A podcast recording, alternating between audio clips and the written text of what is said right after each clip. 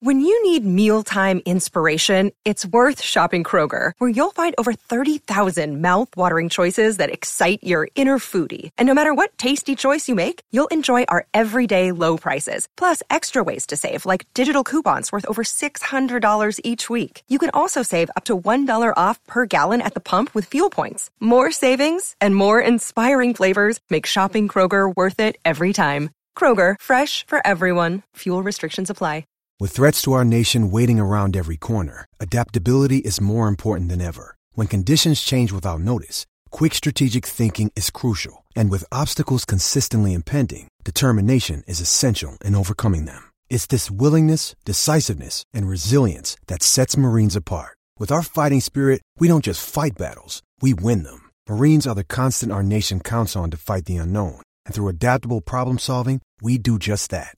Learn more at marines.com. Brought to you by North Memorial Health, where customers are treated like family. That means a big smile when you walk in the door and making sure your visit is as pleasant as possible. Just like your family treats you, find your health family at northmemorial.com slash family. TCL is a proud sponsor of the Score North Studios. TCL, America's fastest growing TV brand.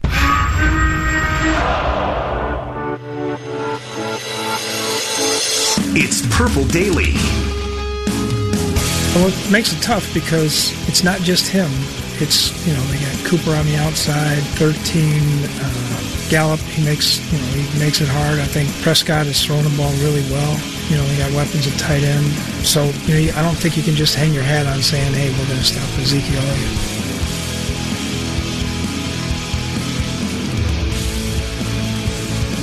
All right, welcome into Purple Daily. Matthew Coller, Sage Rosenfels, as we do every Monday and Wednesday from 2 to 3 o'clock. And uh, Sage, off the air, you asked Jonathan, what does Matthew want to start with today? And I said that would be nice to know. I said to tell you whatever the hell I feel like. But you know what? I'm, I'm going to give a little tweak here. I'm going to change our style here. Yes.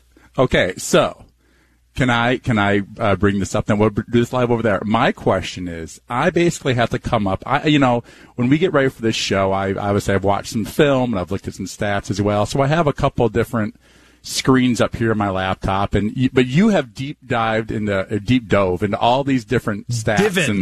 and uh, yeah, you've divin. No, yeah, that's yeah. not, whatever you've done, uh, you've done all this prep on these questions. I'm not even sure what you're going to ask me. So That's it's right. like, huh? It'd be nice to know. I mean, other than the fact that we play the Cowboys this week in Dallas, uh, should be a great game. And uh, all the things that we you know we also talk about, uh, you know. So, I, so I'm looking at Dallas stats, and maybe he'll go off. What do you think of this matchup and Adam Thielen being out, and you know the sort of the storylines? But I have no idea what you're going to bring up to me. I know, And so I'm like playing catch up half the time of like, okay, he wants to talk about this. I better look that up and see, you know, what the stats and the, the numbers are. So you are on top of it.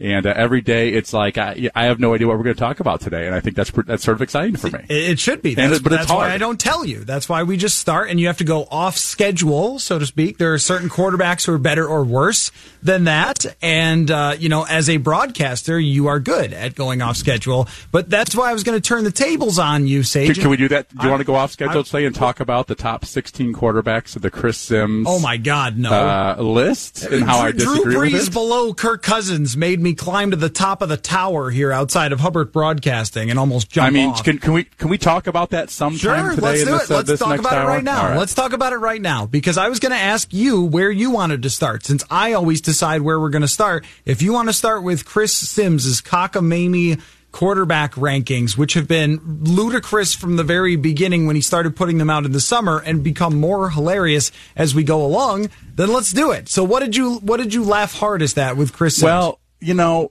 I, watch a lot, all, all the Vikings, obviously, every snap, and I usually watch the game twice and, uh, you know, looking at stats and things. And I watch Iowa State. That's my alma mater. I watch Chicago Bears offense. Those are the three things I really focus on. And then I catch as much football as I can, you know, on the side and highlights and, and some games here or there, the, you know, Sunday night game, the Monday night game. And, and, uh, but then these lists come out. You know, and I haven't really seen Matthew Stafford play very much this year. It looks like statistically he's been playing great, but I haven't really seen him play too much because I don't really care about the Lions because I don't think they're going to be in the mix, you know, later on down the line. Yeah. So Chris Sims, uh, comes out with this list.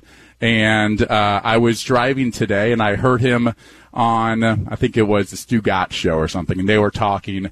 Uh, um, uh, wh- whoever was out, his his partner Dan Le Batard was out of the studio, whatever. So they were starting to get into this discussion. He was, of course, trying to back up. Uh, uh, his answers and why, and you know, then I got home and I got busy. So, uh, but I see people, of course, criticizing it, which I, I, was wanting to do. I'm looking at some of these things and I'm like, are you? You'd rather have Kirk Cousins than Dak Prescott and Jacoby Brissett and Carson Wentz? Like, are you cr- and Drew Brees? Are you crazy? Like, Okay, really? I- yeah, I've got- Have I've you got it not here. seen him play this year? I have Like, it up What are you looking at? Uh, and, and how is he making his team better and seeing all these other guys, you know, Carson Wentz? I mean, how is he having his 11 and Kirk his 8? It- it- the- the- some of these, some, some of the things really did shock me. So here's here's his list. I'll just give it to you. Top 16. He's got Russell Wilson number one, Deshaun Watson, Aaron Rodgers, Patrick Mahomes, Lamar Jackson, Matthew Stafford, Tom Brady, Kirk Cousins, Jacoby Brissett, Dak Prescott, Carson Wentz, Brees, Carr, Matt Ryan, Jimmy Garoppolo, and Kyler Murray. And the the ones for me that were obviously problematic here were Matthew Stafford at six and Kirk Cousins at eight over Drew Brees. Now I know that Drew Brees was out for a while, and, and I don't know if that's why he's factoring it. I don't think when you rank quarterbacks, you rank the dude had a thumb injury, but I would put Drew Brees well above those guys, depending on um, just you know maybe how good Tom Brady's playing at the time. But I would also put Tom Brady a little bit higher than even seventh. I think I would have him right up there in the mix. Lamar Jackson's playing great. He's got to be up there. You know, obviously Mahomes is going to be because he was the MVP last year. I do think Derek Carr is playing really well this year, but to have Brees down there was very, very bizarre. Yeah, and then you know Jimmy Garoppolo is eight and zero. You know, I don't know. Yeah. He's at fifteen, so maybe he should be higher. And and you know, I, I don't know, but uh, you know, people have he has Aaron Rodgers as three, and of course, I love Aaron's game, but he, hasn't had some spectacular year. But you know, his stats are, are are really really good, and they're winning a lot of football games too. But you know, his numbers are down. But maybe it's good that they're down because they're actually running the football and playing defense and doing some other things. So uh, it's an interesting list, and and uh, I I do think having Cousins at eight right behind Tom Brady and Matt Stafford and, and Lamar Jackson and Patrick Mahomes. Those are the guys in front of Kirk Cousins. And behind him is Jacoby Brissett, uh, who is playing like maybe one of the best steals in the NFL right now. Yeah, with he's the Colts. I think making 15 million a year. I think Dak Prescott's a pretty good player. I really do. I, I, I think he's he's won a lot of games, and he's he, has carried his team sometimes, and he's had bad games too. But he's a guy that I wouldn't mind having the ball in his hands. Uh, you know, tie game with uh, uh, you know two two minutes and thirty seconds left, like like happened the other day. Uh, Carson Wentz, I, I, you know, I've seen some Eagles this year, but he looks pretty dang good to me. Uh, and you know, of course, my guy Brees is. I'm always you know thinking that he's uh, uh, higher than that, and, and they're winning a lot of football games. And he's playing well, came right back, and and some of these guys, a guy like Brees, he's been injured, he's been out some, but you know what? You knew his injury, he was going to come back, and he was going to lead the team down the stretch, and he has done that. So, like you know, I get you know, I give him like you know, Drew Brees has played well this year, type of type of thing. So, uh, you know, Derek Carr, I have not seen because I don't really care too much about the Raiders, though it looks like they are getting back in the mix here. Uh, and Matt Ryan, the, the Falcons are really are are, are bad. So there's some interesting names. I, I would put Garoppolo definitely higher, and and I would put Garoppolo higher than Kirk Cousins. I, I've seen Garoppolo go out and actually win a game with his team down or, or you know do some great things. I just have not seen that out of Kirk, and I think he's way too high. I'd have him actually lower on this top 16 list. So I'm looking at what Pro Football Focus has for its grading system, which is clearly more scientific. So at least these two agree on number one, which is Drew Brees. PFF has, uh, or I'm sorry, Russell Wilson, but PFF has Drew Brees number two, Carson Wentz three. And I think Carson Wentz has played spectacularly Yeah, well. yeah, To even yeah. have them in the mix with that defense, which is a complete joke. I, I think he's elevated himself. He's also been without DeSean Jackson. His receiver, Nelson Agholor, couldn't catch a ball for the first four weeks of the season. Uh, and then after that, Aaron Rodgers, Deshaun Watson, Tom Brady, and Dak Prescott. So let's talk about Prescott versus Cousins because I have been a Dak Prescott I don't know what you want to call it, defender or supporter, whatever we call things now. Um, Question, question. Yeah. Can you ever actually be on the board early? Feel like you picked a winner. All right, the winner's done pretty well, and you have them. You're like, hey, I was on board early, and then let's just say Dak Prescott falls apart. Will you jump ship or you say, no, no, no, no? Well, that depends because that, that does happen sometimes. I'll give you an example. Cam Newton. I mean, Cam Newton is like that with everybody, and I thought early on, I was like, I think he's going to have some good years, but I just don't see this style and the way he holds on to the football and the way he has this bad footwork and and and he's gonna he can't run that much, so that's gonna sort of deteriorate. And he's a big guy, and I, I sort of saw that coming. I thought a couple years ago, people had had him as a Hall of Famer. Right, and I think that coming into the league and the things he did early, especially with his legs, they it won them a lot of football games. And when he won the MVP, and that's one of the best quarterback years I think I've ever seen. From he was throwing the ball much better that year, but Yep. then he was running like crazy. And people look at quarterback rating for him, but go, scroll down and look at how many touchdown runs he has. And Tons if you tacked those on to his quarterback rating, then I bet it would be a hell of a lot higher. Oh, and listen, he had some good years. Like he did Yeah. have some legit good years, and and where he was a really really good player. For, You know, sort of unstoppable, sort of like this kid uh, Lamar Jackson, right? I mean.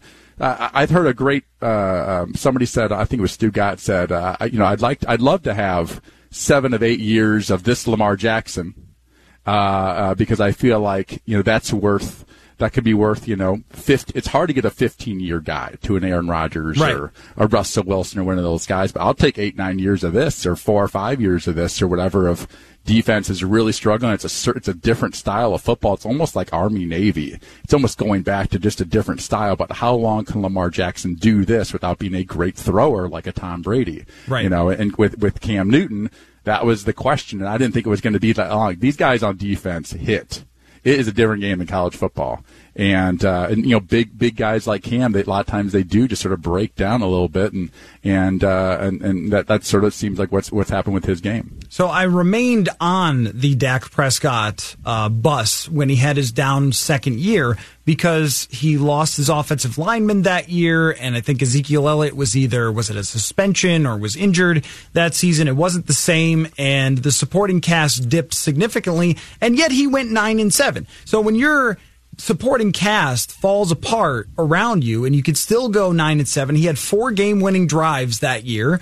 I, I thought he played pretty well overall. And then he bounces back. The supporting cast is better 2018. He has a good season. They go 10 and six. They win a playoff game. Again, three fourth quarter comebacks, five game winning drives. You add the running element to him, uh, what he did after he got Amari Cooper, uh, as opposed to being forced to throw Dez Bryant, the washed up version, the ball all the time. I thought that helped him a ton. I'm not always convinced how good his offensive play calling was in the past, but then Kellen Moore has come in and done a lot of really good things for him. I mean, circumstances impact these players a lot, but there are some guys that seem to be able to overcome things going wrong and have a knack for that. And then you add the athletic and the running ability and the toughness that he brings. I think he's got a leadership element to his game. All that stuff seems to win pretty consistently. Like I don't think he's a quarterback that could overcome everything just with his arm, but you add the fact that if you put the guy in the red zone, he's going to be able to run for a touchdown so or, Dak or a third down Prescott and long. has a Dak Prescott has a sort of a winner element to him. yeah, yeah. right? Russell Yeah. Wilson does too. Uh, Russell Wilson's just better, but, but they both have it. It's where they just sort of uh, they can do a lot of things. They're strong. They can, you know, the, the threat to run in the end zone is huge in the NFL, and even Aaron Rodgers. Uh, is good enough to you know occasionally pull it and be a threat. You know you want to do that all the time. That, that's the problem with Cam Newton, right? That might be the problem someday with uh, Lamar Jackson. Is you don't want a guy who's doing it all the time, but he's a threat that way when he came out, I saw a preseason game. I think it was like the second or third preseason game. Maybe he played a couple of them I saw. And I looked at his motion and his body. I'm like, that looks like a, Don Mc, a Donovan McNabb that I think is more accurate and is a better thrower, mm-hmm. and probably going to be in better shape, like long term.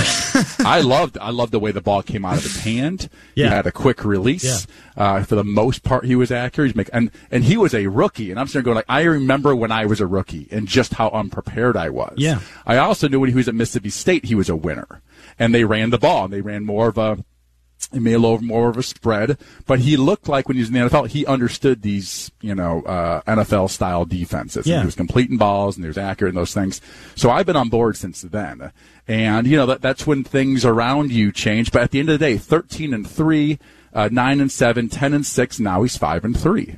You know, five and three with a home game against the Vikings here. So I have liked the way he has consistently played. He's, you know, kept his teams are always in the hunt and, and he also, he plays a lot of games. He has played 16 games in all three seasons and now he's eight for eight uh, in this season. And so, you know, availability, durability, those types of things. I mean, he is a franchise quarterback, uh, and, and, you know, in some ways, been better than Carson Wentz, who so, you know who's missed some time with injury. So, and I love Carson Wentz, and so yeah, I like Dak, Dak Prescott, and he's having a a very very good year, and and this is going to be you, this defense is going to be tested this week, and mm-hmm. uh, I, am really I, I, you know I said this is a huge huge game for the Minnesota Vikings, and you know Dak Prescott's going to be right in the middle of it, and I'm looking forward to him play uh, on Sunday. So two interesting elements off of Dak Prescott when we compare it through the lens of Kirk Cousins, and and the running you mentioned is a big part of it for me. So far in his career, he has 21 touchdowns on the ground. He also has 93 first downs rushing. He has 13 this year, 30 first downs rushing last year, which I think is a huge deal in the NFL. You get to third down and five or something, and your opponent's playing man coverage, and yet they have to factor in for the fact that Dak Prescott might take off and get you an extra first down instead of having to do all of it with his arm. And then you add the fact that in college, he took a program that was pretty woeful to being at one point ranked at the top of the nation. I factor that stuff in. I factor the the winning that's, that's, element. That's the Drew it. Brees thing. That's yeah. the Drew Brees thing. He took this college you know always hasn't isn't as successful usually as the conference around it.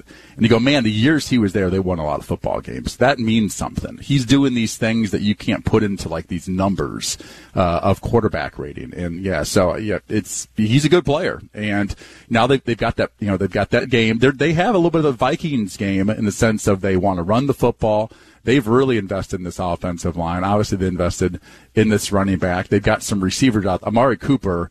I mean, I don't know what to say. Amari Cooper on uh, on Xavier Rhodes and Trae Waynes, the way they played uh, a lot of this season, that that's going to be interesting. And this number thirteen, he, he's one heck of a player. Uh, had the, had a touchdown last week, and they're doing some of that play action stuff. They do some of the bootleg stuff.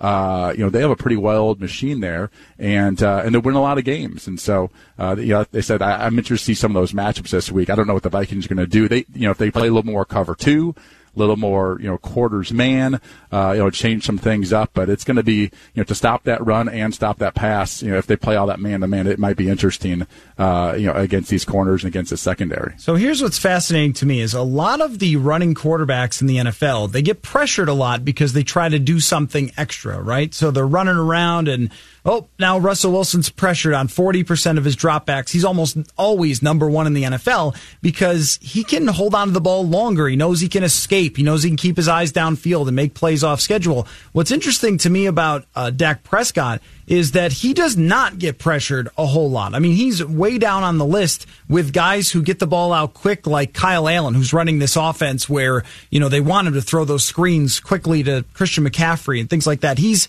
24th in the percentage of time that he's pressured. And part of that is because he does have a really great offensive line. And the way that Kansas City shut down Danielle Hunter last week, which is very, very rare, you have now Tyron Smith taking on Everson Griffen. What a battle there of two incredible monsters going at each other with Griffen having a great year. Tyron Smith is a Hall of Fame talent. And with Prescott, I, I feel like that's a huge part of his success and something that the Vikings have usually like not faced that often this year. They've usually been able to get pressure on almost every single quarterback, but when they weren't able to do it as consistently with Matt Moore, I thought he was able to make some plays downfield. I would be concerned about the offensive line and how much time Dak Prescott has to throw if I'm the Vikings. Yeah, this is a huge game, uh, sort of a challenge game for this defensive line. They're going again going against an offensive line that they've drafted pretty well. They've signed guys. They are expensive uh, and pretty healthy this year. They got Jason Witten back, and I think that's actually made uh, uh, an impact on this offense. He's still guy is still getting open. He is still when teams go, you know, hey, we're going to, we're going to double the outside people or double double somebody else. He has a way of getting some separation, and uh, you know he's always been a pretty good run blocker. So uh, you know they've got a group up front that is going to challenge. Uh, you know, if, you know, sort of this is a defensive ends, inside guys like mano a mano. This is a huge matchup to watch. You know, as well, and and uh, you know, but at the center of the whole thing Dak Prescott, and, and we'll, we'll see how he plays. And there are games where he does throw the ball uh, to the other team a couple times, and and uh, you know he'll he'll you know make some bad reads and try to force the ball and maybe turn the, you know football over in the pocket. He does that occasionally. His interception numbers are up this year. He's at eight. Uh, he had eight all of last year, so that's an aspect that he hasn't uh, been as careful with the football. So you know we, we will see how, how, he does behind that line. That uh, they put a lot of good pieces around him. I'm telling you, Amari Cooper is a really good player. Tavon Austin's one of those guys that just flies. You know, then they got Randall Cobb, this the old vet, and and you know Ezekiel at running back and Witten and oh Gallup, that Michael Gallup, man, he's he, he's an athlete, second yeah. round pick from from uh, Colorado State. Uh, he's a ram out there, and and uh, he he made a heck of a touchdown the other night. You could sort of see his athleticism. So, you know, in that in that style of offense, you can run the football and you want to do some play action bootleg. You got to have some guys that can just roll that can just take the top off. They can just fly. You can double move them. Uh, uh, you know, Stefon Diggs can do that. That's the thing what's so special with him is that he's quick, but he also can go really, really deep. Tavon Austin, one of the fastest guys in the league. I think they got Michael Gallup doing some of these things too, and that opens it up for all these other guys, for Witten and, and Cobb and these guys for some of these crossing routes to, to be underneath. And obviously, he said, you know, the checkdowns to, to Ezekiel Elliott are pretty good options. And so, yes. you know, the linebacker and running back, you know, though that's going to be an interesting matchup too. You know, Ezekiel Elliott's really good, and it's going to be a lot of him matched up one on one versus Kendricks and uh, and Anthony Barr. This team is going to be tested defensively, and uh, you know should be should be interesting to see how it plays out. So I will uh, give you a heads up here. Next segment, I was going to ask you about running back value. So keep that in your mind. We will get to that because Dalvin Cook talked about it today. But uh, before we get to a break here, Sage, I want to know how you would decide how to rank quarterbacks. I mean, everyone just says like, okay, it's this guy playing better than this guy this year or whatever else. I kind of look at it through a little bit of a different lens. I look at it through if I was going into a season where I knew if I'm a head coach, I'm getting fired here's how I would rank the guys that I want to be my quarterback. So let's just say, for example, Mitch Trubisky would not be very high on my rankings because he will get me fired more likely than not. Now, if I have Tom Brady, great chance not only I don't get fired, but we're raising a trophy at the end of the season. Yes. And then everything in between there. I have probably Dak Prescott higher than most people would because I think, you know what? I think this guy can grind me victories even if I screw up as a coach or even if things go wrong. And and when you look at Cousins, it's harder to make that same sort of argument because you look at that game in KC and you say, you know what? A, a couple of things went wrong the Chiefs threw some defenses at the Vikings that maybe they didn't expect. Maybe they thought they were getting more single high and they could run their play actions, and then all of a sudden they couldn't. And what we saw from Cousins was the same thing we kind of always see when it's uh, an unexpected result or he gets pressured or something like that. And he criticized himself for throwing off platform too many times, but it, it's largely because he was standing in the same spot in the pocket. And I, I think if I'm that coach on the hot seat, I'm always going to take somebody who's a little more dynamic. And I think it's where the Vikings are losing ground with their quarterback as opposed to maybe 15 or 20 years ago where it was all pocket quarterbacks and like three guys who could run. You know, call me crazy, but I, I think the offense, uh, you know, other than Kirk Cousins, I think there's a they're they're doing a lot of good things. This offensive line, I think, has done a lot of good things.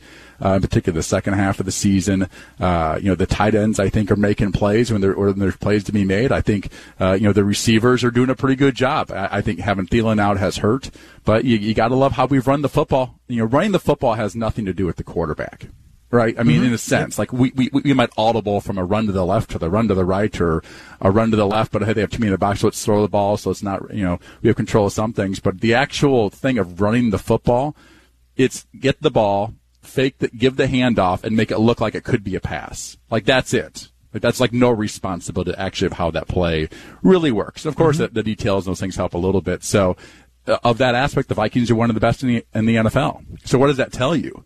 The other 10 guys are doing their job. Right. They're doing a pretty good, they're not perfect. All right. Uh, but a lot of times they're doing their job and they're going above and beyond and doing their job, uh, you know, when the, when a play needs to be made. We're seeing that by a lot of guys, special things. Um, and, but we're not seeing that out of the quarterback. You do see that out of, you know, the Russell Wilsons and the Deshaun Watsons and the Aaron Rodgers and Mahomes and, and even Lamar Jackson with the, with, with the feet.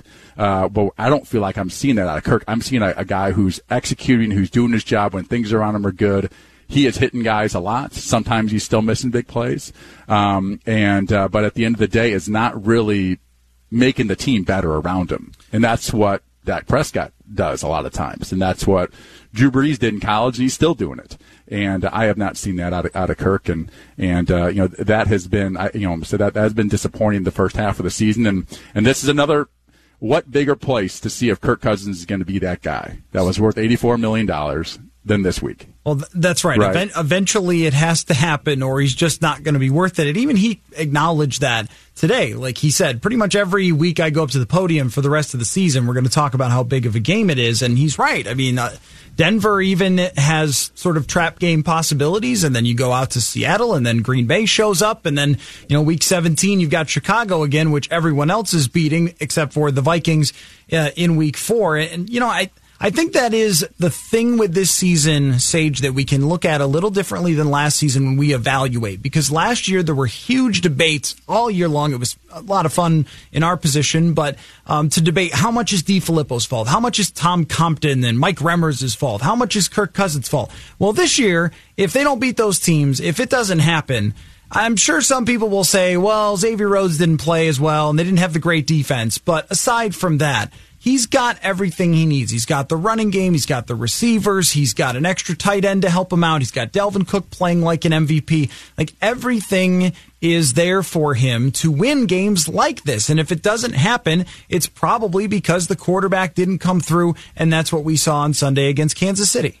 Yeah, the the aspect of clutch, and and that's what that whole you know he's a winner type thing is. It's this ability to be clutch when it counts. Not always, uh, but you know Jordan is the all timer. Jordan was like you know, and he also lost games too. But you know he was you know clutch when it mattered. You wanted the ball in his hands, and and Kirk has not come through in those times. You know, he's missed that shot uh, almost every single time. And and and but you know, other than that, you know, had a nice 25 point evening during the night. You know, so did he play well or didn't? If he missed the, the game winning shot or didn't play well in the fourth quarter, and uh, um, and, and some a lot of these other quarterbacks on this list, by the way, that we started the sort of conversation off with, you know, did do that. Uh, but Kirk hasn't done that. And, you know, the Vikings are uh, 153 yards rushing a game. Again, that has really nothing to do with the quarterback. So I, I'm, I'm loving that a lot of the other things they're doing. And by the way, we still, I believe, were correct on the DeFilippo thing. Oh, yes. I Oh, still, I'm not taking you know, it we, back. we, we I'm were asking taking for, it back. We were asking for screens. We were asking for some play action. We were asking for some under center. And when this offense has done its job and done really well, it's been those things. I don't, I don't know what the screen yards were last week. Maybe you can look that uh, last week. Uh, maybe you can look that up for me. But they, we hit on some screens last week. I feel like four, or five for 15 to 20 yards. I mean, a lot of those 220 yards passing were screens um, that, that that Kirk had. So uh, you know, this is again this this matchup here is is huge, and and you know. We'll see how things work out down the stretch and what the Vikings will do next year. If they think, hey, we, we've put this whole thing together on offense, we just don't have the guy at the at the helm to to, to make it happen, to make every, everybody else better. That sort of leads you into the offseason. You know, what do the Vikings do next? Uh, Pro Football Focus has the Vikings picking up 59 yards on five for five, five for six passing behind the line of scrimmage in that game against uh, Kansas City. So they did indeed do a good job of setting up those screens, especially. Question: Would you trade? accurate. Would you trade Kirk Cousins straight up for Jimmy Garoppolo? That's a good question. You know who loves Kirk Cousins? Uh, Kyle Shanahan. Kyle right? Shanahan. Yeah, he's a big fan. You know who's Yeah, I- probably not see, somehow not a huge Jimmy Garoppolo fan? Kyle Shanahan sometimes. You know Yeah, what I mean? Like I think You I think what? they they have various personalities and and I th- you know but they loved Kirk Cousins so much. Like they really that's the guy they were going to chase until basically Belichick gave Kyle for a second rounder Jimmy Garoppolo who everybody loved and who has played well in this offense, but you know, I mean, I I would would they would you do that? Would you do that trade? So if I think I'd do that trade. if Kirk Cousins, Jared Goff, and Jimmy Garoppolo walked into a room, could you pick them out from each other?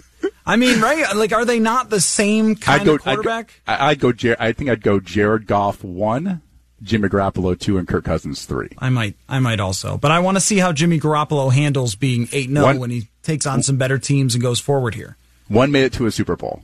I know that. Yeah, no, I know one true. made it to the Super true. Bowl Uh, with a heck of a team around him.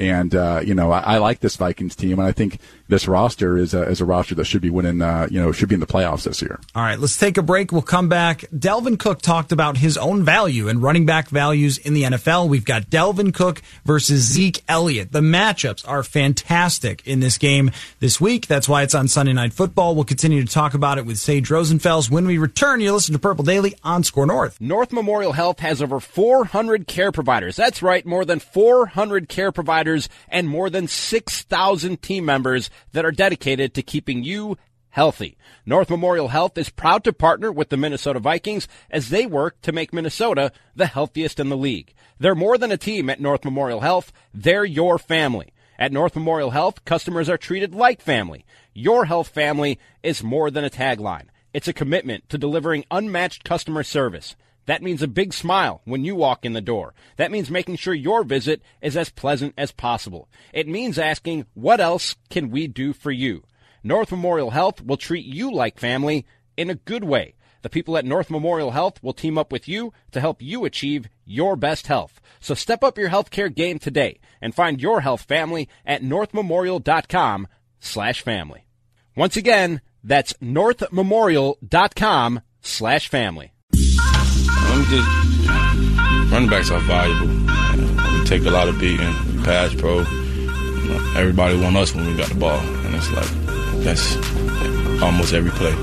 So you know, it's a physical position. And, you know, for guys to get rewarded for how physical, and, you know, how much they get their body ready each and every week to go take that pounding. You know, guys getting rewarded for that. So, you know, the running back value kind of went down, but you know, I think we just as valuable in the position. So I want to look at running back value as two different questions. Like it's very valuable to have a great running back. It's extremely valuable. Have you watched any games ever, right? Like you could never say it's not valuable to have a guy who's averaging five yards a carry, breaks every freaking tackle, and can pass block. Uh, but the question is when you're signing a running back after his rookie deal, are you going to get that same value over the next five, six years? Ezekiel Elliott signed a six year, $90 million contract 50 million guaranteed and 28 million guaranteed at signing this offseason. And that is a pretty questionable deal for a running back considering what happens usually in the future to running backs. So Matthew Coller, Sage Rosenfels, what do you think, Sage, of the idea of Dalvin Cook eventually signing an Ezekiel Elliott style contract? Because I think they're in the same ballpark as each other. I think his health is going to be important, you know, within that, and and, over, and until you know they redo that deal, and you know how much. Uh, uh, what does he have a year left on his rookie deal after this season? Yep, that's correct. Is that right? Yep. So, I mean, that'll be a conversation in the off season, and, and they may not get a deal done. And then the nice thing is that since running backs don't make that much usually, they could uh, um, franchise him Yes. You know, also for a year, or can they even do? Can they do two years anymore? They the can. Franchise? Yeah, they can still. Yeah, so they, they can franchise two, for two years, years at whatever you know Ezekiel Elliott is making, fifteen million dollars a year, or whatever that number is, or seventeen. And and I mean, because he is when he's healthy, he's fantastic. And so, uh, you know what Dallas did is since he was always healthy during those years and his production was really, really good, they did sign him to that big deal. And, but my guess is, and you, you never know because you could always be a Frank Gore situation who just churns them out every single year, another thousand yards or whatever. Uh, you, you know, will that this contract, I would assume, should of bring us to the end of the Zeke Elliott deal. You know what I mean? Like, like his his career almost. Like, Yeah. I don't know what he'll have after that. He'll be Uh, you know, 31 at the end of the deal. so they basically said, okay, for the next, you know, so many years, six years or whatever, we're going to have this guy who's going to churn them out. And you know who, who likes the, the, that thought process? The head coach. The head coach loves that. When he was Troy Aikman's backup, he watched Emmitt Smith do that. And to have that and, and go, we have a guy that's going to be, you know, a 12 to 1600 yard guy for the next six or seven, that, that's a six years. That's a, you know, huge uh, a thing for you. He's been consistent and hasn't been injured and all those types of things. And Dalvin Cook would be, you know, could be that. You know, he's been injured some, Uh, you know, he could be if he's a guy that could be good for the next uh, you know four or five years. I'd pay him big money like that. He's you know he is really impressive when he gets a you know chance to get the edge, and if he can you know you know stay healthy, I, I think he's worth a big number like that. You'd have to get rid of somebody on defense or somebody you know somewhere else, and but you know maybe that's you know the Vikings find someone uh, you know that they just love that's a young guy and they can get rid of a veteran, you know, coming up and, and there's some salary cuts or whatever. And uh, he's a guy I'd love to have on this, you know, team long, you know, for the next four or five, six years.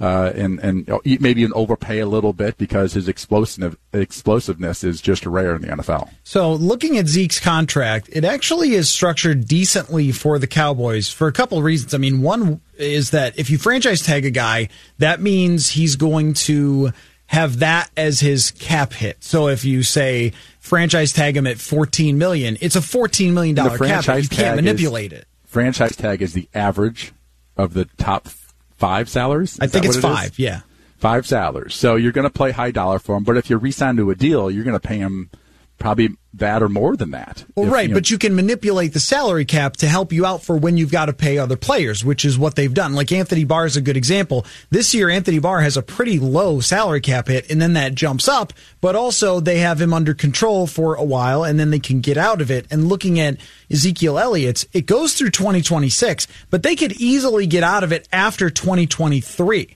and when he's 29 years old. So they've structured it to have that exact area where elite running backs start to fall off. If you look at any age curve, it's usually from the 28 to the 29 season. It really dips off. So if the Vikings were going to do something similar with Dalvin Cook, which I think they should start negotiating soon. I mean, I, I don't look at an ACL or a hamstring as something that would be injury prone necessarily, unless you think Adam Thielen is all of a sudden injury prone. He has the same hamstring issue as as Dalvin Cook.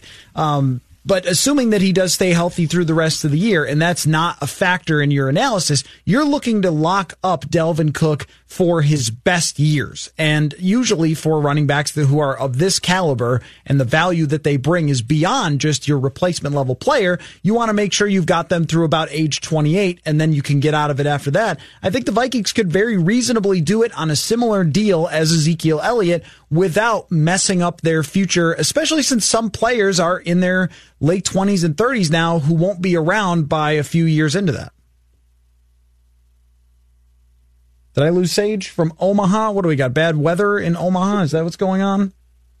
Man, Sage. Uh, anyway, so I'll continue and we'll see if we can get Sage back on. If you didn't figure that out, he's got his own headset and everything, his own little studio in Omaha, and that's how we do the show. It's awesome. That's where he lives. Um, anyway, so with the running back value, it was interesting to hear Dalvin Cook talk about it uh, and talk about the value that running backs are bringing to their teams, which is extremely, extremely large. And there's a good way that we can put our finger on just how much running uh, adds, and, and, not to mention the running backs who catch the ball out of the backfield, which includes Dalvin Cook. And now um, you have a lot of running backs who are a main part of the receiving corps because they're going out and lining up in the slot, like we see with Christian McCaffrey. Um, Kirk Cousins did an extremely good job today of breaking down how when they want to look for deep balls all the time in the NFL, if you have a running back who can sneak out into the flat or over the middle, you can create big plays with yards after catch by just being able to get those guys the ball in the air. And if you're a good receiving running back, uh, that adds to your value. But then it's the, the other conversation is paying. So there's what it's worth versus paying. Um, just for an example here, the Dallas Cowboys this year, in terms of expected points added, have added 25 more points than was expected for the time of the particular play. So if you have first and 10 from your own 25, how many points are added? Well, the Cowboys on the ground have added more than what would be expected at that time by 25 points, which is pretty valuable considering that the worst running team in the league, surprisingly, is the New England Patriots. They're minus 39. So the swing between being the best, I'm not counting the Ravens because of their quarterback, between being the best running team and the worst is a 60 or 70 point swing. And the Vikings last year lost 30 or 40 points eh, by this metric with their poor running game. And uh, this year, they're on the positive side of things, and they're fifth in the NFL in rushing. And I guess that speaks not only to um, you know, Kevin Stefanski and Gary Kubiak and the offensive line, how it's built, but also to Dalvin Cook and how exceptional he is. So when he's in the lineup all the time, it's a, it's a huge difference maker by the end of the season. It's just, can you get someone else to also do that? And is this player that you're going to pay going to be worth it down the line? It's a very interesting question that I think is being asked probably in the Minnesota Vikings front office even now. Uh, we'll see if we can reconnect with Sage. We'll continue the conversation. We've got hot routes coming up. We'll return here. It's Purple Daily on Score North. Football fans, it's Mackey here for Federated Insurance. You might not know this about me, but I've been a business owner a couple different times in my life. I can relate to the roller coaster ride, the never ending sea of problems to solve, the exhilaration of those incremental wins. If you're a business owner, I recommend getting to know Federated, which has over a century of experience in protecting businesses and making them as successful as they can be. You want a company like Federated standing behind your business. Visit federatedinsurance.com to find your local representative. Federated Mutual Insurance Company. It's our business to protect yours. Jonathan here with the Score North download. This download brought to you by Think Great Military Spouses on November 11th. The Think Great Foundation will award $25,000 in academic scholarships. Support the families that support our freedom. Go to go to thinkgreatfoundation.org to help. Got our midweek press conferences today. Kirk Cousins, when asked about his team's ability to bounce back after losses, they're 2 0 this season. Here's what he said. Hard to attribute anything to it when it's such a small sample size of just two games, but uh, you know you hope you have a resilient group, and the only way you can show that is is by bouncing back. We've done it twice, like you said, and we got to do it again this week. This will probably be the toughest challenge we've had yet to date uh, against a really good football team. So great opportunity, but uh, we got to go do it. Got to have a great week leading up to it to have a chance. Can they make it 3 0 this weekend against Dallas in Dallas on Sunday Night Football? Let us know over at Score North on Twitter, at SKOR North on Twitter, where you, whether you think they can go 3 0 bouncing back after a loss. Download the Score North mobile app and make sure you register for listening rewards. This month, one lucky app user will win a $200 Visa gift card. At, and just for having the mobile app, just download the app, register the app, and enter through listening rewards. That's been your Score North download. Now back to Purple Daily. Thank you, Jonathan. Matthew Coller here. Sage Rosenfels having to use via cell phone now because his internet in Omaha went down. What is it, bad weather in Omaha, Sage? Uh, you know, who knows? It's usually windy here, so probably somewhere a tree fell over or something happened. Either way, squirrel got zapped or down. something. Yeah, something. So now we're on just a regular phone conversation. I'm using my phone's uh, data to do some searching on my journeyman quarterback of the week. So there are other ways around it, but the quality is not quite as good as using the Comrex uh, of how I do this show. Uh, you know, two days a week and uh, do it with uh, Mackey and Judd on, on on Thursdays. And so, uh, but the, the yeah, the Wi-Fi or the, not the Wi-Fi, the internet is down and. And uh, we're, we're going to try this for the next 20 minutes. By the way, first trip ever of my life driving across Iowa. And wow, was that Iowa! I mean, just you know, driving from Minneapolis to Kansas City. It's just like I'm gonna, I'm gonna take that. I'm gonna take that as a you know, since it was ambiguous, I'm going to say that was impressive. Wow, Iowa. I'm going to say, yeah, you were impressed by how amazing that state is that I was born and raised in and uh, went to college in. Uh, it is it is a it is a beautiful state, isn't it? Uh, I, it was everything I thought it was. I'm there just, you go. I'm just going to leave it again. A statement that you can take however you want. Um, I I also grew up in a rural area, so I'm used to cows and fields and everything else. Um, but it rained all the way through, and you've got just nothing but fields the entire time. But uh, aside from that. Well, Great Iowa. Well, I, I, in eastern Iowa, where I grew up, it was hillier, sort of near Dubuque, Iowa, and so it definitely was not as windy as what we get here in sort of the end of, tor- of Tornado Alley in the, I guess, upper Great Plains. I mean, you know, north of Omaha is the Dakotas, and most Minnesotans know what's over there in the Dakotas. Uh, it's a little different over there. It's chillier, it's flatter, and Omaha's a lot, lot, a lot like that. So we get some serious wind that I did not grow up with. So everyone's like, "Oh, the Midwest, you're used to that." And I was like, "No, it's windy here. uh, is summer, summers are too. It seems like always be windy in Omaha." Something different than growing up in Eastern Iowa. And, and when I'm in Minneapolis, it's never as windy as it is in Omaha. Okay, enough about Omaha's weather patterns and on to our journeyman quarterback of the week. Um, for a team that has had long-time quarterbacks like Tony Romo and Troy Aikman, that little time in between there got pretty wonky for the Dallas Cowboys and actually great for us because we love journeyman quarterbacks. So I'm going to give you mine first in, in case you're still scrolling for information on your cell phone. Uh, I'm going to go with Jon Kitna, and I'll tell you why. For one, the fact that he's working as Dallas's quarterback coach is a good connection and a classic journeyman quarterback thing, but also that he was once the MVP of NFL Europe. And anytime NFL Europe comes up, it's an automatic, I'm using this guy. He took the Barcelona Dragons to a championship over the Rhine Fire. Remember those Barcelona Dragons jerseys? If anyone has a helmet or a jersey of Barcelona Dragons, I will legitimately buy it off you because it is amazing. And his NFL career, I mean, he got lots of chances to start. He won some games. Um, you know, had some tough times at the, at the end there with Detroit, but he's the classic. This guy threw for 4,000 yards a couple of times and was also sacked 63 times in one season in 2006. So mine is the great Jon Kitna. I love that. Uh, well, mine is Brad Johnson. Oh, that's right. He was a cowboy. Knows know very well. He was a cowboy uh, near the end of his career. And uh, um, uh, he, you know, Brad had an unbelievable career. Also, a guy that played in Europe. Uh, you know, he played in Europe uh, uh, you know, for, for a few years and, and had this. You know, the funny thing is, you know, when you look up on his uh, Wikipedia, there is Minnesota Vikings first stint. He's also a second stint guy. Oh, he is. He came okay. Back to Minnesota. You know, there, there's a chapter in a book called Brad Johnson. You know, Brad Johnson knows the the the early Brad Childress years as good as anybody, mm-hmm. right? So if you want to talk about early Brad Childress when he was just showing up from Philly, you know, it's like him and like Steve Hutchinson, right? So, uh, and he also he won a Super Bowl. He won a Super Bowl. Only so many Super Bowl winning quarterbacks, and however good or bad or he was or whatever, uh, he won a Super Bowl. Sort of like Trent Dilfer, and uh, but he was a great journeyman quarterback and comes from an athletic family. His his brother-in-law is, is Mark Richt, the uh, former Georgia and Miami quarterback or, or head coach. That's great. And uh, and Big Bull, that was his nickname. Big Big Bad Bull. And and uh, I, I tell you, you know, he won a Super Bowl. He's a great guy. Uh, known to be one of the great sweaters in NFL, as in like he sweat a lot. And so he would actually change pants between between the uh, pregame and the and the regular game, and make he'd make his center. He would make his center uh, because he sweat so much and he couldn't throw a wet ball. So he always had all the towels and the wristbands. He was doing whatever he could to keep his hands dry. He would make the center change pants once or twice a game. Oh, like so he had issues with the sweat.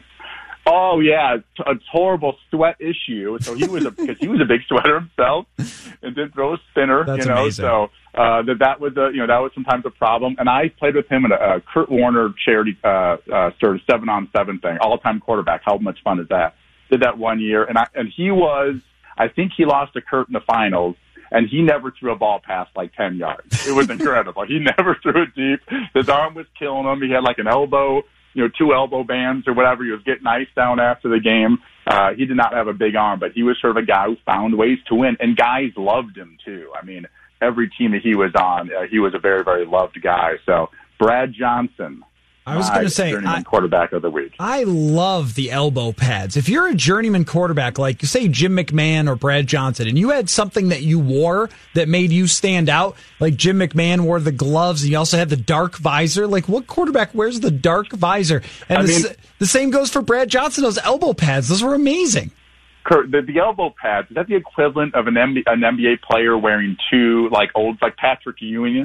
Like, that's a, you know, for a quarterback, that's, that's the knee, the knee Oh, pad the knee pads. whatever. Yeah, yeah, yeah. Yeah, I well, think the it is. to do it on both knees. That's unusual, right? You usually got a bad knee, but you know it was both elbows, I, I believe. So, uh, yeah, he was a, he was a unique player. I thought he was a winner and so really loved by a lot of a lot of players. Brad Johnson didn't have a big arm, but he he had his own style, and uh, he was sweaty. He won a Super Bowl, and he wore elbow pads. the o- the only area where we deviate a little bit from our classic journeyman on Brad Johnson is that he was he was very much borderline a, a franchise quarterback. He won 72 games and only lost 53 and was a two-time Pro Bowler. He kind of falls under that Chris Chandler sort of like was a starting quarterback for a bunch of teams.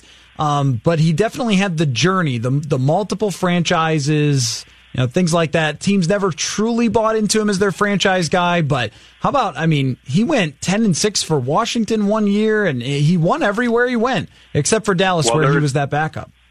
well, before I got to Washington in 2001, you know, Jeff George was our starter, but just a couple of years earlier, Jeff George signed as the backup actually to Brad Johnson, and ended up sort of overtaking him, and there was, you know, definitely a little controversy around the team at the time because people loved Brad so much, and here we have the sheriff leading the show who they fired after two weeks, right? So when I came to the league, uh, there was a lot of respect on that Washington franchise uh, of you know of him as a quarterback, and guys. Norv Turner loved him to death uh, when I was down in Miami, used to talk about him. So he was sort of one of those football, you know, uh, you know, gym rat, you know, type of type of characters. Always loved sports. It's you know definitely a part of his blood, and and he and yeah, he, he had some definitely good years, but also you know played for the London Monarchs. You know, What that's is that? He also played. What is the uh, London Monarchs? in yeah, yeah. So I was early, basically NFL Europe, and you know, that would that would lead to a discussion of maybe we should have some time of you know I've been doing a little investigating in some of this.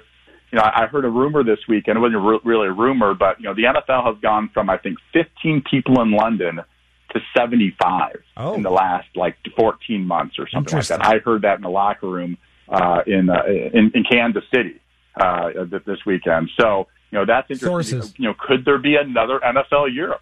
You know, if there is, they're going to need a lot more young quarterbacks and shoot in the off season. We could be talking about some of these uh, NFL Europe games, and and you know, they're going to be young coaches and you know, who are going to be the coaches, and how you know how would that work? Because you know, it's pretty obvious they're trying to get it. They're trying to get a thing going in Yeah. Europe. Yep, no Uh, question make about the it. thing into a more of a money producer, just like soccer's all over the world. The NFL wants to, you know, they, I, I wonder if there's enough football fans over there to at least have a division. I don't think you can do one team or, you know, maybe two teams. I think you'd have to have a division. It would, uh, you know, ch- change a lot of things, uh, uh, you know, but it could be a moneymaker. And I think the NFL has changed a lot in the last 15 years. Basically, uh, you know, when the NFL left, uh, NFL, you know, uh, quit on NFL Europe because it was losing about $30 million a year. Okay, we're late for the break, but I have to tell you this before you go. You know who played for the London Monarchs was LeVar Ball. He was he was a tight end apparently for the London Monarchs. So Well, there you have it. there you have it. You know? That's all you, need to know. The guy got a the guy got touched. A, he got he got he, he knew a failed business. He was in a failed business, and uh, he he learned really well from from one of the best in the NFL field uh, Uh, over yeah, there. that's for sure. Sage, always great stuff. Um, we will get together probably on Monday to break down what happened on Sunday night. So uh, thanks for your time, man. All right, sounds good. All right, we'll come back. We've got hot routes for you. Lots of uh, of blazing, fiery routes when we return, and uh, also Mike Renner from Pro Football Focus. We're going to talk about the Gophers and Penn State. Feel like we should give them some attention, as well as what the draft prospects might be for some of these players on the Gophers. And I also want to ask him about his assessment uh, of Garrett Bradbury so far as a Minnesota Viking. He covers the draft there for Pro Football Focus. We'll do that at 320, and uh, we'll have Judd Zulgad in as well for Hot Routes. We'll be right back here on Purple Daily. TCL is a proud sponsor of the Score North Studios. TCL, America's fastest growing TV brand.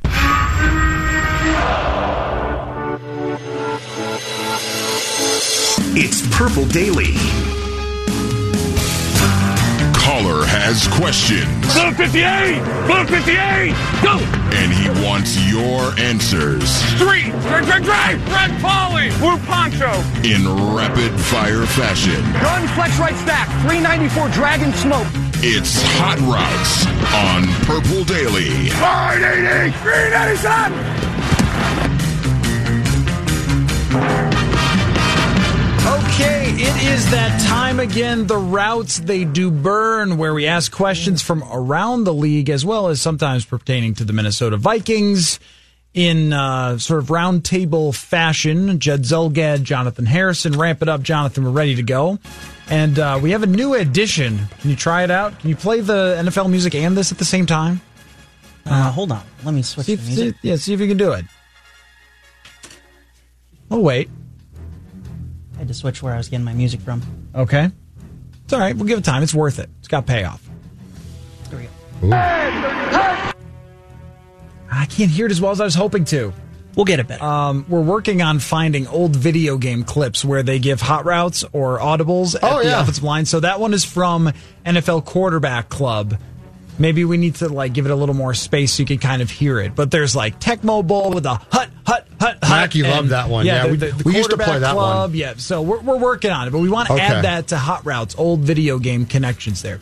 All right, let's start it off. All right. Cam Newton, fellas, was placed on injured reserve. I need to know what's going to happen with Cam Newton. Should he call it a career? Should he sit out a year and come back? Is he going to play with somebody else? How does this play out? Judd Zulgad. Well, I think it plays out with him almost certainly uh, sitting out a year to get his body right. And I think it plays out, if you're asking me what I think he'll do, I think he will try and come back. What do I think he should do? I think he should retire. He's been beat up physically. He's been, think about the amount of times he has carried the football and taken hits. And I understand that he's a very big man.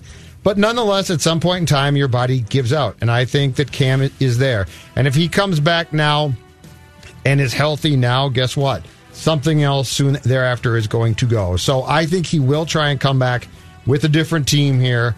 My advice, if I were his agent, would be enjoy the money. You're probably rich, I would hope, beyond belief. You don't need to play again. Jonathan, do you think he should uh, retire or take some time off and then potentially find another team if Carolina wants to jump ship? I think he should absolutely retire. He's made what 121 million dollars over his career. You don't need to play again and risk your body even further. He was fined for giving away those footballs, though, so you have to factor that into his salary, Jonathan. yeah, What, they not a fine you whole like twenty five thousand dollars or something. You something. get fined It's for something every football that you give away, don't you? Yeah, it's it's oh, a you, really high price. It's been a long-standing rule. You throw the ball into the stands or give it I to didn't a realize kid, it was you're that high. I knew it was a rule, but I didn't realize Uh-uh, the yeah. fine was that And high. I That's think ridiculous. If you're the fan who catches it, you're supposed to give it to an usher or something. Oh, you're not really? supposed to keep it. I think Oh, they do. I didn't mean, know if that. Cam hands it to you, I think no one's going to come down and In fact, snatch you're it fined. away. But yeah, If you- you're a fan, the you're fan is fined. fined. Right, $2,000 They have your to the credit fan. card information. Um, so you think he Goodell retires? comes and gets it. Uh, I think he should retire. No, I, I think he should doesn't. retire and go into the media. I think he doesn't. I think he tries to play, but I. But if you're asking me what I think he should do, I think he should retire. I think he should take a year off and then continue to play, but only in, with that stipulation. Like take next season off, come back and play a couple of more years after your body is fully healed. I don't think he was fully healed from last year, and then they send him out there in the preseason. He gets hurt again. That would be a stipulation for his future contract. Do not play me in the preseason. Thank was- you. yeah. That was senseless by Ron Rivera. The guy's been around long enough, but looking down the road, there's teams that will need quarterbacks. Uh, Yes, there I mean, always there are. always are, and he could A make lot of them, maybe. a lot more money then. And uh, we've seen plenty of guys come back from injuries. I'm not 100 percent convinced that Andrew Luck doesn't come back at age 33 and say, you know what. I'm feeling pretty good about playing this game again, and then someone will just roll up a boatload of cash for him, right? It right? might be an Egan. Boy, that would be something. That would be That'd really amazing. something. But like the Tennessee Titans do not have a quarterback, so even if he just took the rest of this year off and tried to find a new team Sure. next year, that would be I one just team. think he's so beat to be on the hell that What I about think- Denver? Oh no, there's Denver. there's definitely teams. Drew Lock isn't going to be their quarterback. I mean, that, that, Chicago's going to need a new Chicago quarterback will soon. need another quarterback. There will be opportunities here if they decide to move on, and I, I don't know if they will or if they'll have loyalty to him. But that would be a fascinating twist to the teams that need quarterbacks. How about the Jets? They're trying to actively ruin their current quarterback. Yeah, I know. I, they'll give him more time, I think. But in terms of Oh, teams that they will. I just don't have any faith in them. But I believe Tennessee, Denver, and Chicago can actually be good teams if they just had good quarterback play. I I think that's what happens. I don't think Cam is walking away from the game. Okay. Uh, Chargers owner, did you see his quotes? I can't Oh, yeah. read them. He lost his freaking I heard mind. him this morning. They had to bleep him out. Right. He swore like crazy when he was asked about the potential of the Los Angeles Chargers moving to London, which means it's probably true. Like a little overreaction Oh, yeah. there, huh, to that story? Yeah. Um, let's say that London is not happening, which I think it probably will eventually. It just everything is leaning that way. But let's say that it doesn't. The Chargers can't stay in LA, right? Like this has become a laughing stock. If they open that new stadium and nobody shows up, Well, why did they move there in the first place? Right. The Yeah, Rams went great, That's a great question. The Rams went because there. they were very greedy. It's Yeah. the first time in NFL history any owner has been greedy. Yep. Um, let's say though that they decide this just isn't working. Yep. The Rams are popular, but no one wants to come see our games. Where should the Los Angeles Chargers move if that is the case? So what city? So the two rumors that I've seen in recent days are London and St. Louis. Actually, Mm-hmm. again, the third bite at the apple for the St. Louis market. But you know what? One place. Back to San Diego. Yeah. Get a stadium deal done there. The the league can help, okay? The league has billions of dollars.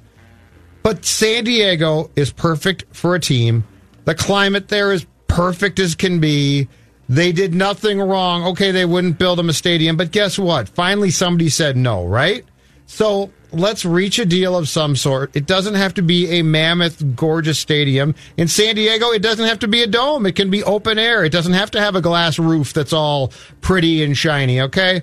But they belong in San Diego. It was a perfect fit. There was nothing wrong there. Put them back in St. Louis doesn't want an NFL team. They like baseball, okay? They're a, weird market, but they like baseball. God bless them for that. San Diego.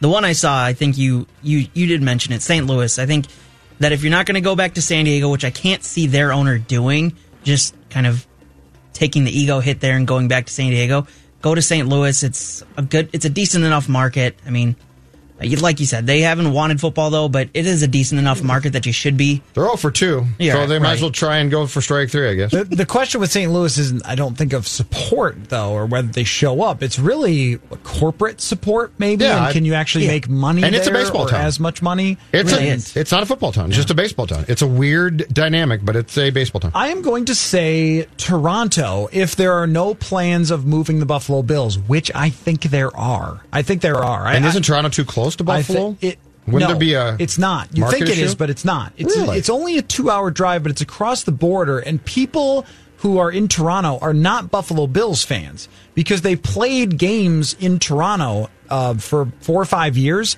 and a nobody showed up, so they were basically giving away tickets, and b when they did show up, they showed up in jerseys of different teams, Sure. just like oh, an NFL game in our here Like city the- in Toronto. Yeah, that makes sense. Yeah, kind of like Los Angeles or like and London, London. like London. They all show up in different jerseys. and it's because they don't have their team. But it's in North America. It's right over there. It's very, very close. Can Buffalo to block that? Uh, probably, but I don't think they should I, because I just don't think that their fan base is there.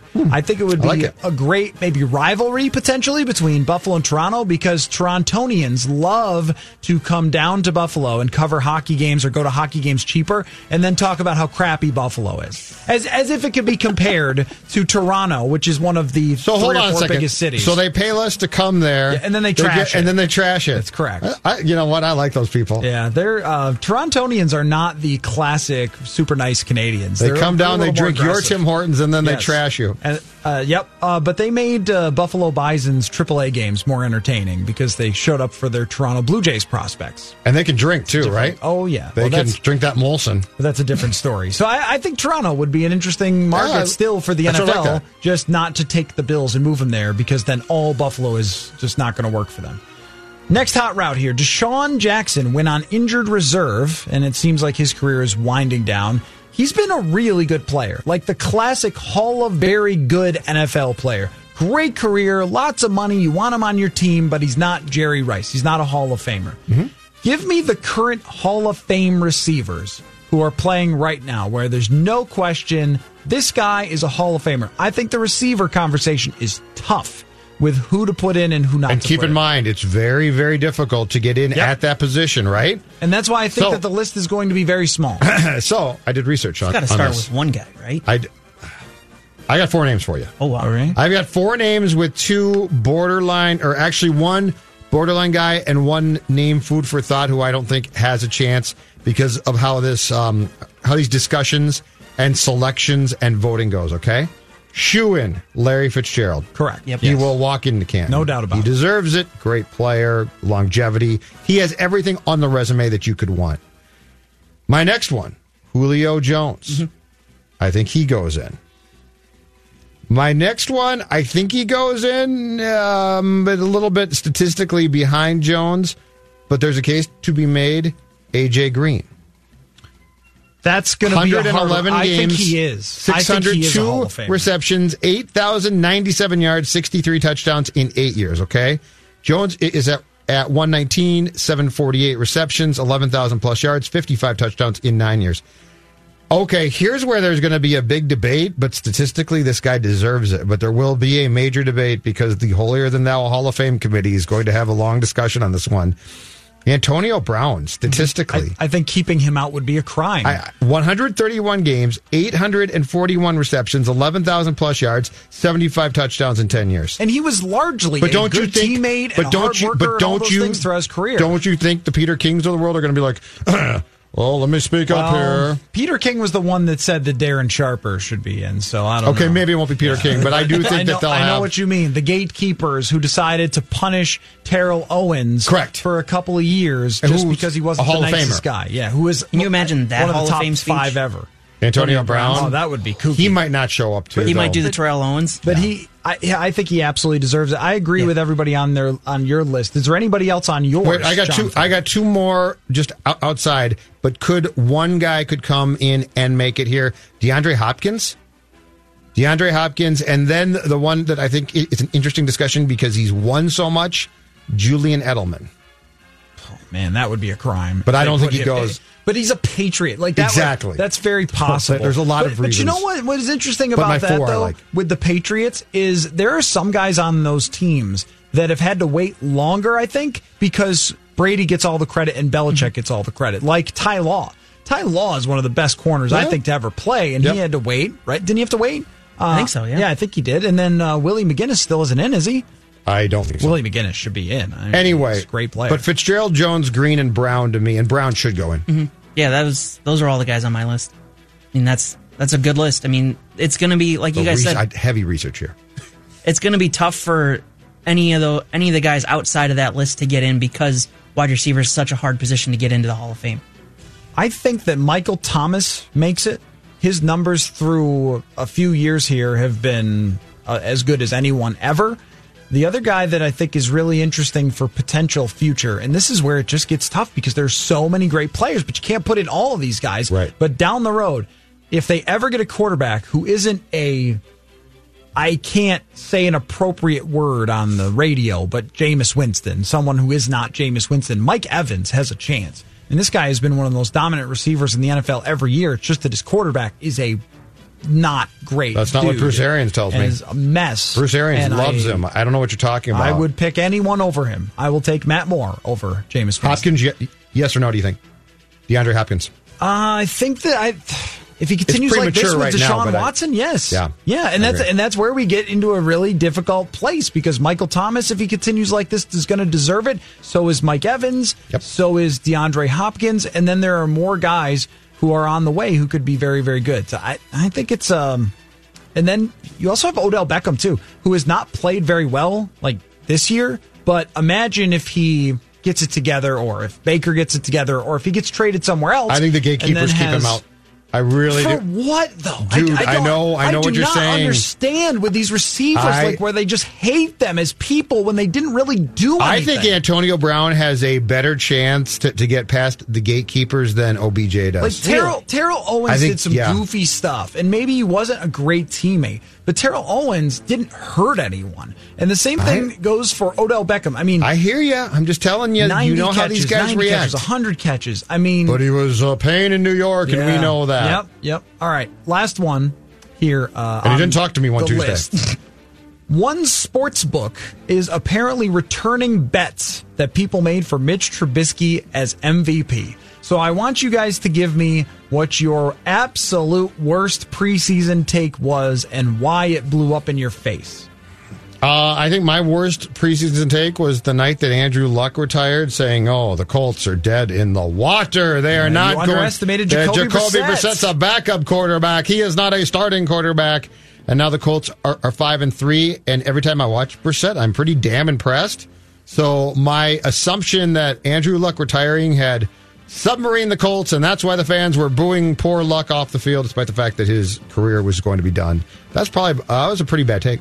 Mine was actually a write that down. It was that Baker Mayfield would throw for 4,000 yards, 30 touchdowns, and 8 to 12 interceptions. Unless he doesn't throw another interception for the rest of the season and starts throwing touchdowns like they're going out of business, he's not going to he's not going to live up to that. He finds a way to make an ass of himself every really press does. conference. By the way, he said today that he did all the mustache shaving Yep. uh, because he shaved his mustache off because he didn't deserve to have a handlebar mustache. Like this guy might just be a freaking idiot. Yeah. Like right? I mean, Flake. He's a- who acts this way? Yeah. Who's what? How are you? Your, your team you is awful. He's a left-handed pitcher, gentlemen. He's a left-handed pitcher. He's just sort of goofy.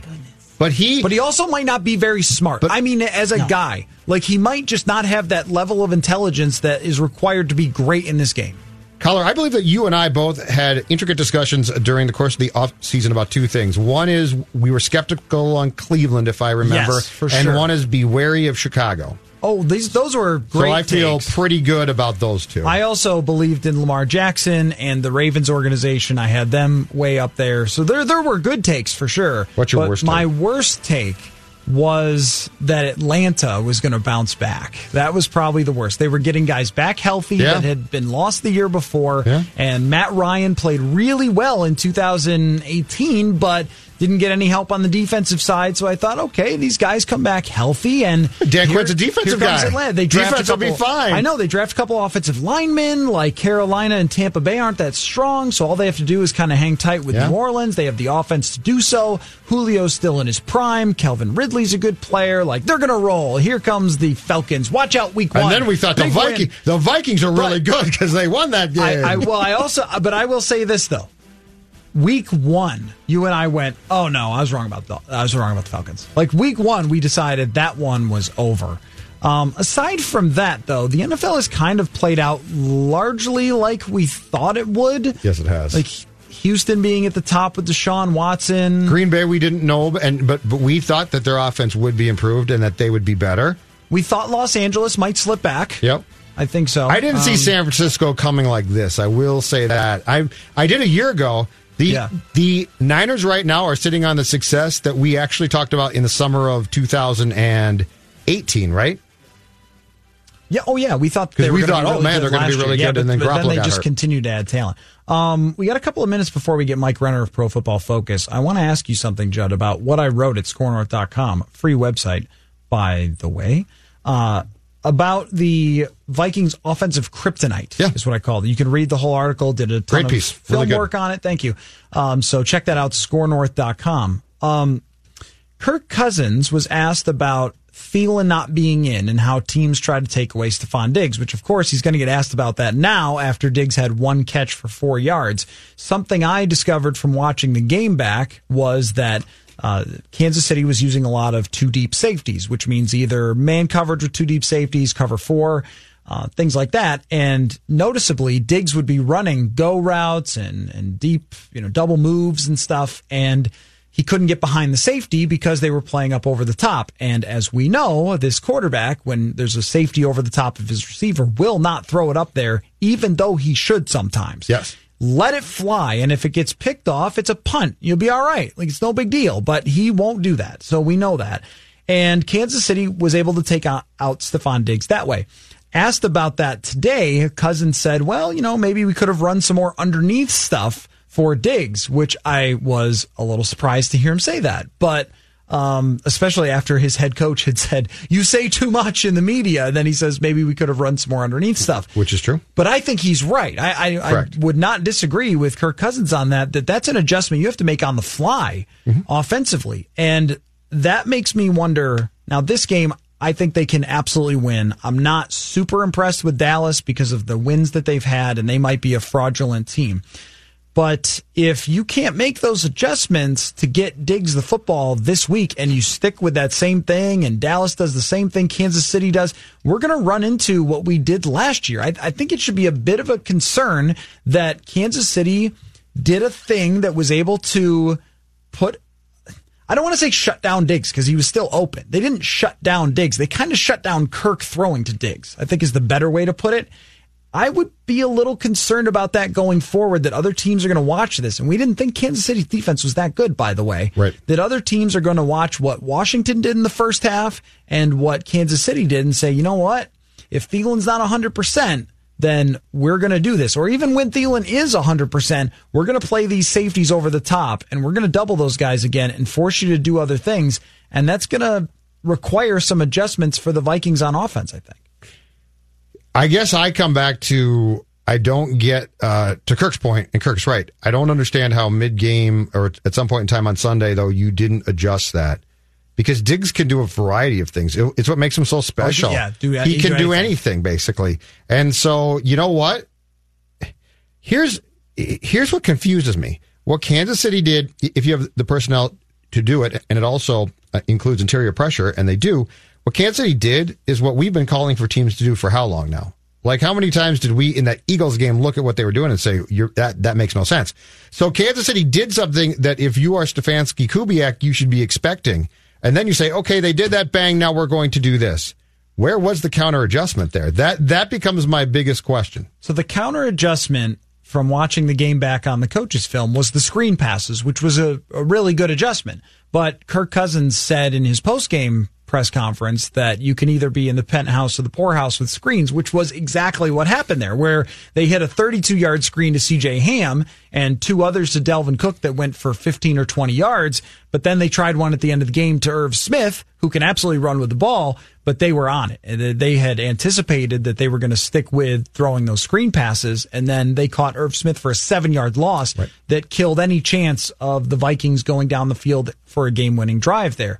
And, you know, you can go to those screens and they certainly do help, uh, but you cannot consistently use them. They have to be a change up because once you start to make that a big part of what you do all the time, unless you're really super good at it, like Andy Reid is, they're probably going to start sniffing them out. I think there are a couple answers here to this, which is one, to have a secondary plan for Stefon Diggs. Like this is how we're usually going to use him, but if that shouldn't be that hard. No, it shouldn't. It, but this is our counterpunch. Correct. Like he has to be. I've. It, I think I've said this since 2016. Stefon Diggs is the centerpiece of your offense. Right. So the so your your plan cannot be well. They've taken Diggs away. What else do we do now?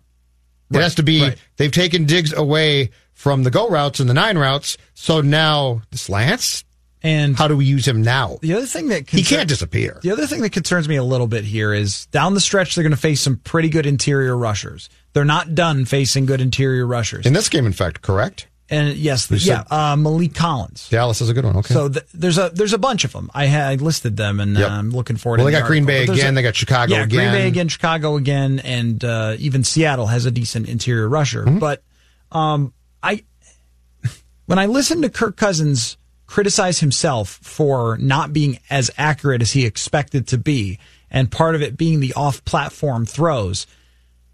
He creates those. He creates his off platform throws by standing in one spot and not drifting in the pocket or not moving. And he's in the right spot technically by how it was drawn up in the playbook. With the way Gary laid it out there, he's exactly in the right spot, but the spot doesn't anticipate Chris Jones picking your guy up and sacking you with his butt. Like, right. that, from, that's what is frustrating about Cousins is he said today it's uncharacteristic of me. And, and that's right that he's a very accurate quarterback. But I just saw this happen in week four. So it's kind of characteristic of you when you get this certain type of pressure. So if you're not able to diagnose that that's what the issue is, is that you're not deciding on the fly to go farther back or to roll out or whatever, then you're never going to change this issue. And going into this game against Dallas, they have very good linebackers who can shut down your run. They have Maliek Collins who can get after you. I think it that would be the biggest concern I have going in this game. It's characteristic of Kirk to fall apart when uncharacteristic things happen to him. Correct? That's yep, that's right. That's just who he is. Uh, we're going to talk with Mike Renner next. Thank you for your time, Thank Mr. you. Zulgad. Love hot routes, by the way. Uh, Always we, love hot We got some huge football going on at TCF Bank Stadium. TFC what TCF TC, okay yep. I don't know why 11 a.m. kickoff like, on did I just mess that up no you got it right you looked at me like I might have oh uh, no no so we got we got some uh, we got some big football going on college football and we want to talk to him about that and which Gophers have NFL potential we'll talk with Mike Renner of Pro Football Focus when we return on Score North.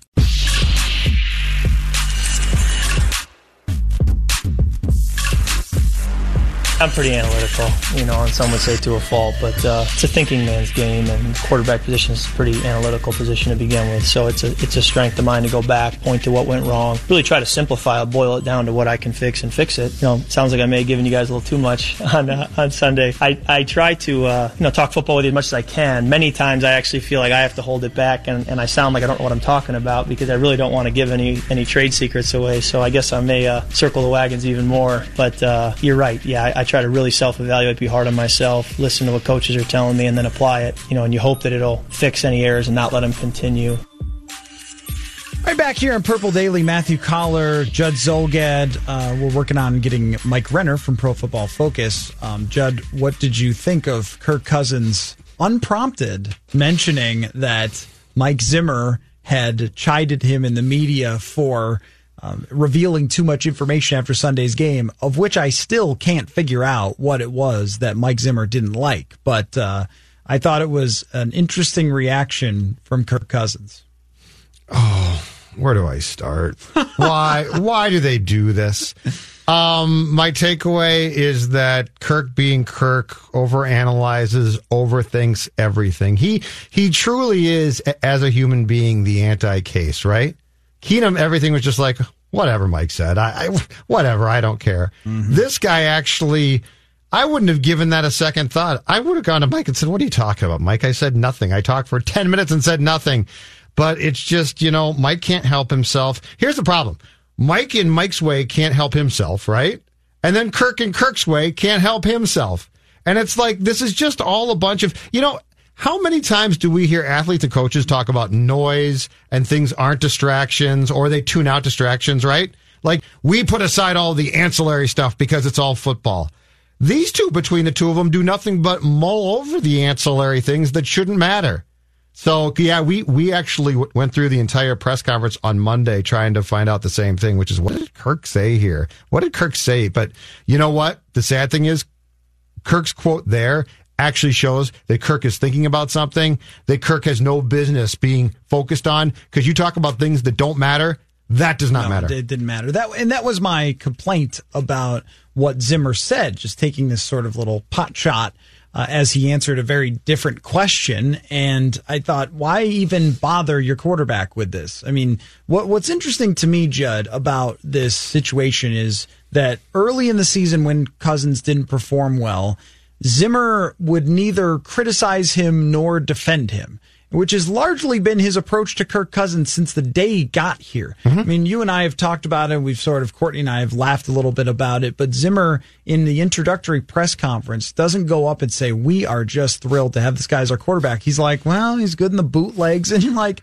Mike, I mean, I know and Sheldon's is, in back, and I'm going to go talk yeah, to Sheldon Richardson ASAP. I, it's like I, I know that this is your personality to right. be like analytical about the quarterback and sort of break down quarterbacks and how you stop them and what they're good at, but you're not exactly like co-signing this move from the very start. And then when he struggled last year, he would say, you know, Kirk's been pretty good and it's DeFilippo's fault mostly. We need to run the ball more. And then you go into this season and the entire conversation is we want to run. We want to run. We want to run, which isn't exactly a ringing endorsement. And you get to Chicago. He doesn't play well. Somebody asks him, hey, why do you think it is that Kirk can't win these big games? And Zimmer says, I don't know. You'd have to ask him. It's like the perfect opportunity for Zimmer to say, I am tired of you guys saying this. We had plenty of opportunities to do other things. We didn't run the ball. We could have stopped him on defense. He, he could have gotten defensive for his quarterback. Instead, he's like, I don't know. I don't, don't ask me that question. And you're like, what? You're not even going to defend your starting quarterback? And now, eh, then he, you know he criticizes him really for the first time ever, an actual criticism of Cousins, and it's about something he said in a press conference, which we can't even figure which out. Which you might not find. The the handling of Cousins from Zimmer has been so much different from the other quarterbacks. Where with Teddy, if you said, "Hey, did Teddy overthrow that?" He'd be like, "I've got a gun in the truck." And if you ask me that question again, I'm going to go get it. Yeah. And, you, and so like, okay, all right, don't. He said that Teddy was the best person of all time when he was asked. He almost started uh, crying at times like, when talking about Teddy. Uh, yeah, he did. That was my and, favorite Zim. And and I and I get it from covering Teddy what he uh, means to a lot of people in that organization and and what a great leader he was and all that stuff. We've talked about it. And then, but with Case, he had those leadership qualities too and an underdog mentality. But Zimmer handled it completely differently where he almost looked at Case as, you're going to ruin my number one defense. I have a number one defense and you are going to throw it away. I know you are and yep. I can't wait for it because it's going to happen. And then he did. Um, Zimmer wasn't wrong necessarily, but he was so openly critical. It was odd though. And then with Cousins, it's almost like you will ask him sometimes, well, what do you think of his personality? Because he had good things to say about Sam Bradford's, where he was quiet at first and then they got to know each other and they really actually liked each other by the end uh, or by the time he got hurt there in that week one game. And he won't really say much about his personality. He won't really say much about his games when he loses. Mm-hmm. He won't say much about his games when he wins and plays spectacularly well. He'll say Kirk like, played okay. Kirk let, played well. Right. Let's not forget that the guy, you know, for the last four weeks was the best quarterback in the NFL um, before this last game against Kansas City. And and there's no real defiance in it when you ask critical questions about Cousins. It'll usually just be uh, I don't know. I mean, he's played okay, and it's like how what, what's the feeling we're supposed well, to have here? I mean, it, but I I think the important the more important thing is is from Kirk's standpoint. I think that there are some athletes and quarterbacks who would be fine with Mike. They'd be like, okay, whatever, don't care. Sure, Case, Case was, was, great. yeah. I don't care. Literally, I don't care. Hey, Case, Mike said that you got a horseshoe up your rear end. Okay, cool. I don't care. But Kirk is Kirk's personality and demeanor screams, I need your support, right? He's the candidate that has to have the support. Everyone has to be behind him. He has to, and Mike either doesn't care, doesn't get it, doesn't have time for it. So it's a very bizarre thing because you watch Kirk operate, and Kirk needs the infrastructure. I, I, I don't think it's beyond um, the correct thing to say is that when, when we talk about things being perfect for Kirk, we're not just talking about on Sundays on the field. Like the more you insulate Kirk with support, Kirk, we got your back here, the more he potentially thrives. And he can thrive. He can be a good player. But I think as far as quarterback head coach relationships go, this one is just, it's two polar opposite human beings that don't understand what the other one is doing and or in Mike's case what his quarterback needs. Unfortunately for Mike, he is tied to Kirk Cousins. Yeah. So it would have been in Mike's best interest at some point in time to be like, I really don't like this guy that much, but I should figure it out. So it, it wouldn't be described as a contentious or combative relationship. It would almost to me just be described as there isn't really one. Have you ever seen a parent who doesn't identify with his or her kid sort of and it's not that they don't like each other. Just they don't understand the hippity hop music. And they just and they don't and they don't just they don't get the kid. Like they got a fit. They get like three kids and they two of them they're fine with and it's great. And the third one, they're like, I don't get you. That's how I perceive Mike and Kirk. Because you're right, it's not contentious, but it's very much like to me, when I see Kirk, I'm seeing a guy who's saying the football equivalent of love me. Love me. Well, okay, so I th- I think I'm not sure that Kirk needs sunshine blown up his rear by Zimmer, I, but I do think he got really tired of his own organization trashing him in DC. Sure. Which that organization is garbage and it's Yep. run by horrendously bad owners and probably a lot of bad executives as well who consistently do the stupidest things possible. And when the general manager, president, whatever he was, president of the team, I think, um, called him Kurt a bunch of times, like that's Bruce Scott- Allen, oh, right? oh, yeah, yeah. Was McCloughan, was McCloughan, McCloughan was the one who, yeah, who he was the one who said, "How do you, how you like, me now? me?" Yeah, how do you yep, like yep. So clearly that was a bad relationship. Yes. and they treated RG three like he was the the king, and then you know when Kirk uh, was winning games for them and making them a relevant football team, they did not treat him the same way. They treated him like kind of the stepchild or wh- however you want to put that. And uh, I could understand where he would say or think like I want to be welcome to wherever I go, and. I can relate to this a little with like Buffalo having a lot of contentious relationships with people and wanting to go somewhere here in Minnesota where I get along with all of my coworkers and fellow media members. And from that perspective, it's been great for me uh, because, you know, we've got the show and we get along with people and everything else. And I'm wildly rich. So all those things. You. Right? Proud Uh, of being wildly rich. No. Jonathan completely missed it. Maybe, maybe not. Um, but uh, Kirk is wildly rich to come here. But Yes, he even if he is, even if he is, because you could go, well, what's your problem? It's 84 million. But I mean, you want to be welcome to where uh, you were signed. And I'm not saying that Zimmer hasn't been welcoming enough or that he should be expected to as the head coach. It, it's more under the category to me of, huh. Rather than Zimmer's doing something so tremendously wrong, I thought the side swipe was not a good way to go because of the game they have coming up here. And clearly, like you said, it's on Cousins' mind because nobody even asked him about it. It was like a, it was like a like sort of roundabout. and I might be saying asking. less now too, Yeah. which, which is a very passive aggressive way to say when I don't answer your question next time, It's not my fault. It's, It's, Mike. Zimmer's fault. Blame Mike. Right. And Kirk, when things are bothering him, does his sort of smile thing, and he was It's doing it there. And, but Yep. he's not wrong to be annoyed with that. I, I think when we criticized Cousins so much last year, so much of it was about the front face he was putting out to the rest of his teammates and to the fans when he would say, "Well, you tell me what happened on the interception," or get defensive. It sort of looked like, "Okay, what's your problem here, man?" And he would say, "Well, this guy, if he would have blocked, then we would have been fine." And and that's not a good look inside of the um, wow some surprising Vikings news just came about my feed, which drew me to actually check if this was a fake account. The Vikings have claimed Andrew Sendejo. What? Off of waivers. Should we come back and discuss that? But why? There are very few things that stop me in my tracks. Because he That stops me in my tracks. But why? because Anthony, Anthony Harris had a Harris missed a- bad missed he had a bad game and Zim's ticked. That's why. Okay. Uh some safety depth. Are they going to cut Jayron Kearse for what happened? I, They expect him to get suspended? That was weird. Nothing would surprise me. All right, uh, just to try and finish the thought um, about cousins and the relationship, it just goes under the category of I don't really understand it because now I know Zimmer's an honest guy and he shows his cards, and I appreciate that about him, and I'll always say that. But if if I were advising him like how he should handle Kirk Cousins' questions, I would say, look, guaranteed money. Okay, he's going to be here for three years exactly. Yep. You will be here with him, assuming you guys win together. So when he has a bad game, then you're defensive about it. When he has a good game, then you praise him. Like that, those are your only options because he's your guy. It's like when you coach Aaron Rodgers. If you go out there and be like, I don't know, I don't know about Aaron Rodgers, people are going to be like, what? He's the franchise quarterback for Green Bay until the end of time. So Matt LaFleur better figure it out because it's easier to get rid of you than it is to get rid of him. And I'm, I, I think that he looks at Cousins in a, in a sort of similar light to Case Keenum, but not quite for the same reason. He looks at Cousins as if you don't make this happen, if you no show in these games and you lose for us and I get fired, it's going to be because of you. Even if my defense is good, which eh, hasn't been as great this year, but Right. he looks at it as we put our entire stock into you. We put everything And he doesn't really right? like since Bridgewater. He doesn't really like quarterbacks that much. We, we slid They all drive the him chips, crazy. Yes, though we slid all the chips onto you, and when he doesn't perform, I'm sure it's got to make him crazy, especially if his defense clearly. plays well. So it's an interesting uh, dynamic. But all right, Andrew Sendejo's coming back to the Vikings.